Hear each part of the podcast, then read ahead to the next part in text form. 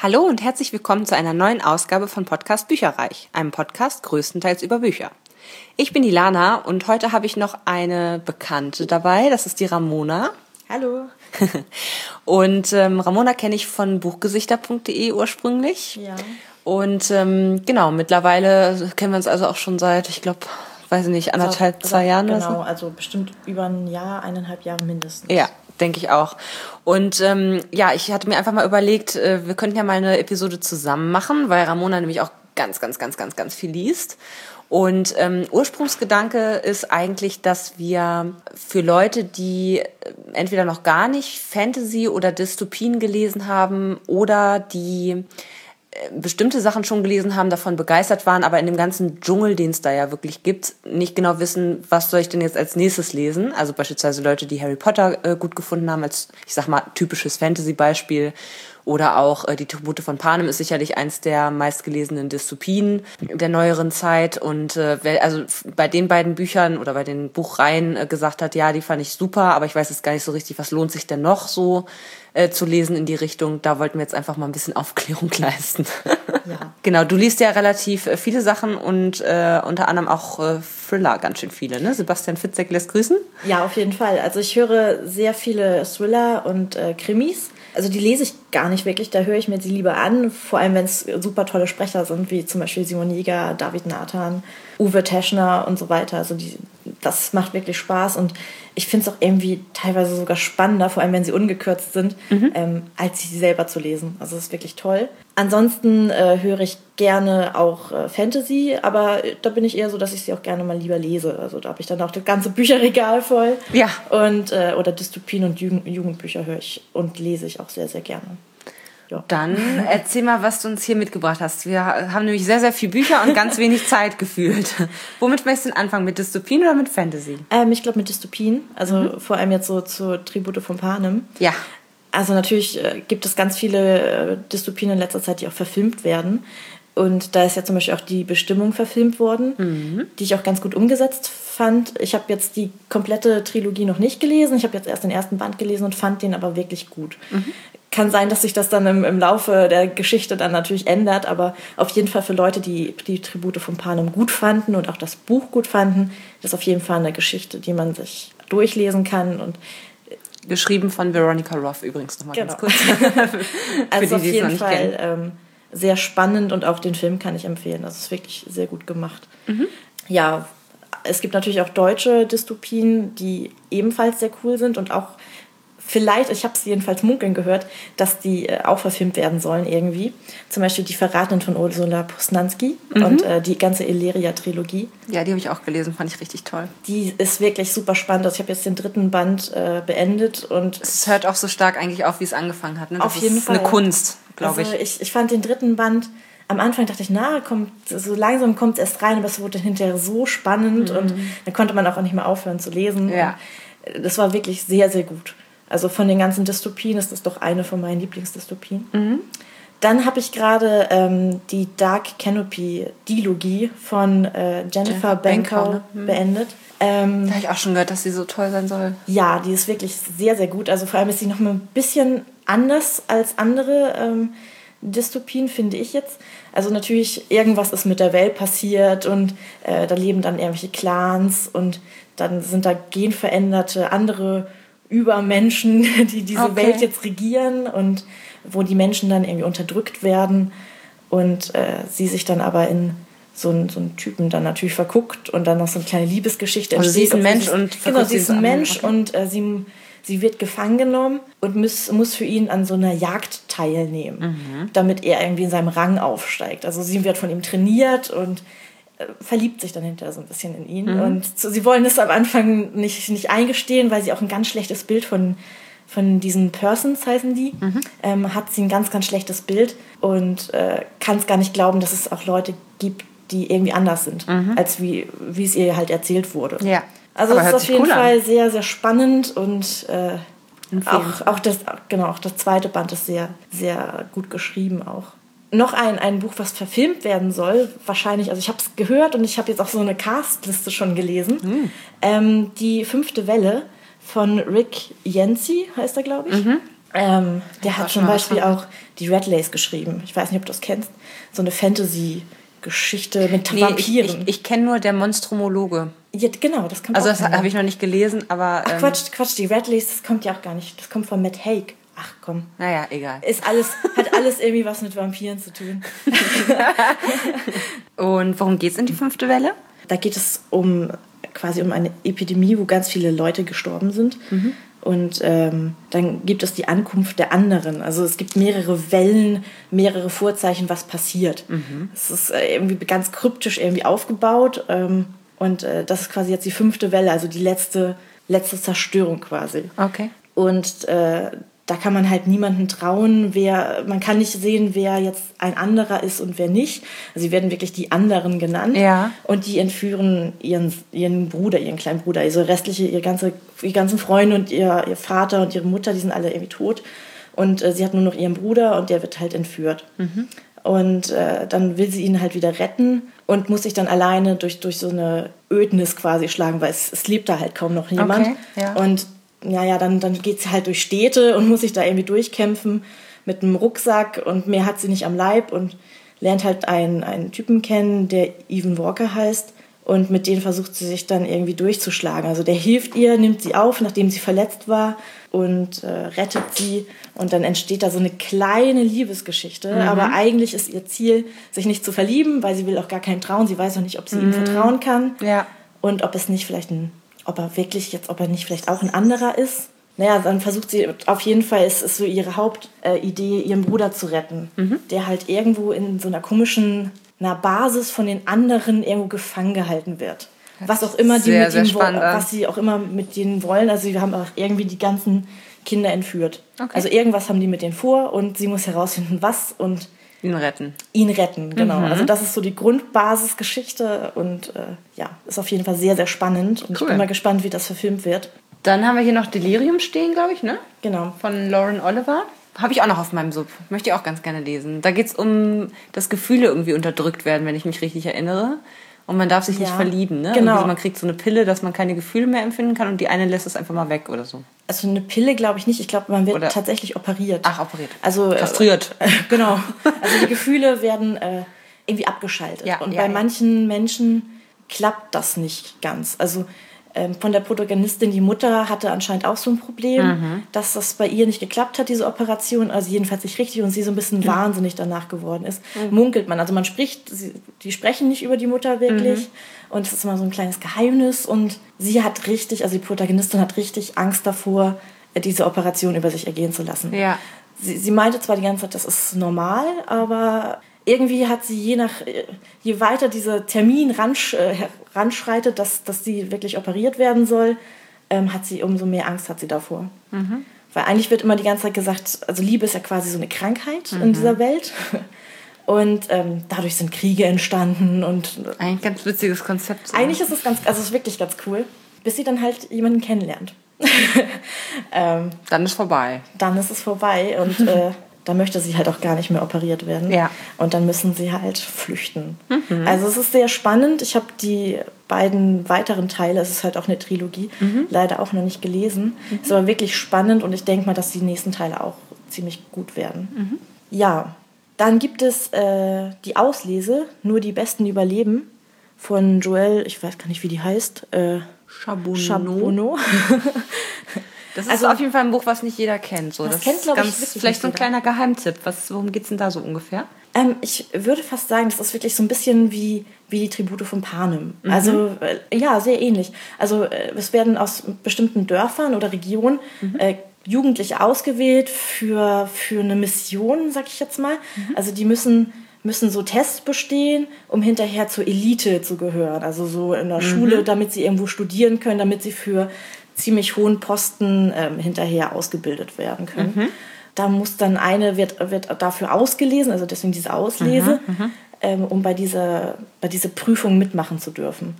Und das hätte sie niemals geglaubt. Sie dachte immer, ihr Bruder oder so, aber Ja, sie hat ja. niemals daran geglaubt, dass sie so gut in der Schule und so ist, dass sie da wirklich, dass, dass, dass sie da mitmachen darf. Und sie muss sich da halt dann durchschlagen. Cool. Mit ein paar, also mit relativ vielen Leuten aus ihrer äh, aus ihrem kleinen Dorf, sag ich mal, Mhm. was ganz komisch ist, weil normalerweise nur aus den großen Städten und Mhm. ihr Dorf wurde eigentlich immer vernachlässigt. Und plötzlich sind das dann gleich drei oder vier Leute aus ihrem Dorf, was sie ganz merkwürdig findet. Mhm. Okay. Und äh, die müssen sich dann durchschlagen. Und diese Prüfung, die sie da machen müssen, diese Tests, die können dann auch wirklich tödlich enden. Also die Krass. sind wirklich ziemlich hart, also das ist diese Auslese. Und ähm, das sind dann nicht nur körperliche Prüfungen, sondern halt auch geistige. Also die sitzen dann da und müssen irgendwelche Tests machen, auch praktische Tests, also irgendwelche chemischen Sachen zusammenrühren, wie man zum Beispiel äh, einen Fluss wieder gereinigt bekommt, der mit irgendwelchen Chemikalien verseucht wird, weil die Welt ist halt auch wieder irgendwie kontaminiert, Mhm. Man weiß ja zerstört. nie. Man Mhm. weiß es immer nicht so genau, was da genau passiert ist. Ja. Auf jeden Fall, ähm, um dann halt wieder irgendwie Ackerbau Mhm. zu betreiben zu können, lernen die halt solche Sachen. Und dann kann es schon mal passieren, dass sie dann hinterher halt das Wasser dann trinken müssen. Mhm. Ob es dann halt nun verseucht ist danach noch nach ihrem Test oder nicht, Ja. ist dann egal. Und wenn dann halt jemand zusammenbricht und stirbt, naja, das, das war dann halt die Auslese. Also, Krass, okay. Also es ist schon Aber ziemlich- cool. Es Hört sich richtig gut an. sehr, sehr spannend. Sehr coole Tests. Und der zweite Teil kommt nächstes Jahr irgendwann raus, im Frühjahr, glaube ich, im April. Ich bin mir nicht ganz sicher, aber es ist auf jeden Fall sehr Mhm. Kann man sich drauf spannend. freuen, ne? Sind, ist das dann auch eine Trilogie oder eine Dilogie? Das weiß ich gar nicht. Also ich meine eine Trilogie, Mhm. aber ich weiß bisher nur von den zwei ersten Bänden. Okay. Dann eine Dystopie, die sehr Fantasy- und Märchenlastig ist. Das ist nämlich ähm, Wie Monde so silbern von ähm, Marissa Meyer. Ja. Und äh, das ist auch eine Trilogie. Da habe ich auch von gehört. Das ist auch so, da werden alte Märchen nochmal in die jetzt oder irgendwie nochmal modern interpretiert, sagen wir es mal so. Nicht Ja, so ist es quasi die, die Cinderella-Story. Mhm. Und die Protagonistin heißt auch Cinder. Und äh, sie ist eine Mechanikerin und sie ist selber ein Cyborg. geil. also es ist wirklich sehr cool. Ähm, sie, sie ist sehr unterdrückt in ihrer Welt, in der sie ist, Mhm. weil sie halt so, so halb Mensch, halb Maschine ist. Also sie Mhm. hat so ein paar Ersatzteile und das in einem relativ hohen Prozentsatz, würde Ja, ich mal sagen. ja, also ja. was sehr ungewöhnlich ist. Und äh, ja, die muss sich da halt wirklich durchkämpfen und also es ist wirklich sehr, sehr spannend. Also man kann wirklich, man merkt immer so ein paar Ideen, die sind aus dem Märchen übernommen mit ihrer, mit ihrer Stiefschwester und ihrer bösen Mutter. Und äh, da merkt man, okay, da wurden so kleine Sachen übernommen. Auch hier der Schuh zum Beispiel spielt eine Rolle. Also es ist wirklich, wirklich sehr niedlich gemacht. Und äh, es ist aber trotzdem in der Zukunft spielend. Also es ist äh, Eigentlich ganz cool, gerade für Leute, die, weiß nicht, Disney-Fans sind oder Märchenfans irgendwie sind und und es ist auch echt auch mal was. Modernes sozusagen dazu lesen wollen. Das ist ganz geil. Oder auch die vielleicht die Fernsehserie Grimm gut finden, die ja auch viel Ja. über so Märchen geht, so nur halt modern interpretiert sozusagen. Genau, also es ist wirklich, äh, wirklich eine coole Story und da kann man, also die, den zweiten, dritten Teil gibt es auch noch, wie rot, so rot. So wie Blut so rot. genau, und was und ist das wie, sonst nochmal? Wie Sterne so golden. Ja, genau. Also wirklich auch vom, vom Aufmachung echt sehr, sehr schöne Cover. Und das ist irgendwie nochmal Rotkäppchen und ich weiß gar nicht, wer das dritte ist, ne? Kann ich das sein? weiß es gar nicht. Also ich habe die leider noch nicht gelesen. Die stehen noch in meinem Regal und warten da drauf. Okay. Und bis jetzt sehen sie erstmal hübsch aus im Regal. Und wirklich echt sehr, sehr schöne Cover. Was für die Augen, ne? So, Und dann sehe ich noch hier James Dashner, die Auserwählten im Labyrinth. Genau, das wurde ja auch gerade verfilmt. Ja. Ich muss dazu sagen, ich habe den Film noch nicht gesehen. Lohnt sich auch nicht. Lohnt sich nicht? Nee, also ich persönlich fand es nicht so toll. Ich war dreiviertel durch das Hörbuch durch, bevor ich den Film gesehen habe. Und war dann insofern enttäuscht, als das, äh, da es wird so viel geredet. Also es ist so ganz viele eins zu eins Konversationen irgendwie über das, was gerade passiert ist und über die ganze Backstory, die man natürlich, die Hintergrundgeschichte muss man ja irgendwie rüberbringen, sage ich jetzt mal. Ja, Aber das haben sie halt in so elendig langen Dialogen irgendwie gelöst. Das fand ich persönlich ein bisschen unspannend. Hm. Und der Schluss war auch sehr anders als im Buch. Deswegen war ich jetzt nicht so begeistert, aber ähm, viele andere haben gesagt, oh, es war ganz toll. Also das Buch fand ich, glaube ich, also das fand ich wirklich ganz gut. Mhm. Jetzt nicht unbedingt mein, mein super Favorit aus der ähm, Dystopie-Reihe, Mhm. aber definitiv etwas, was man lesen kann. Also auch, auch hören kann man das sehr gut, weil das von David Nathan gesprochen wird. Mhm. Und der ist sowieso immer ein Garant dafür, dass es irgendwie spannend und cool ist.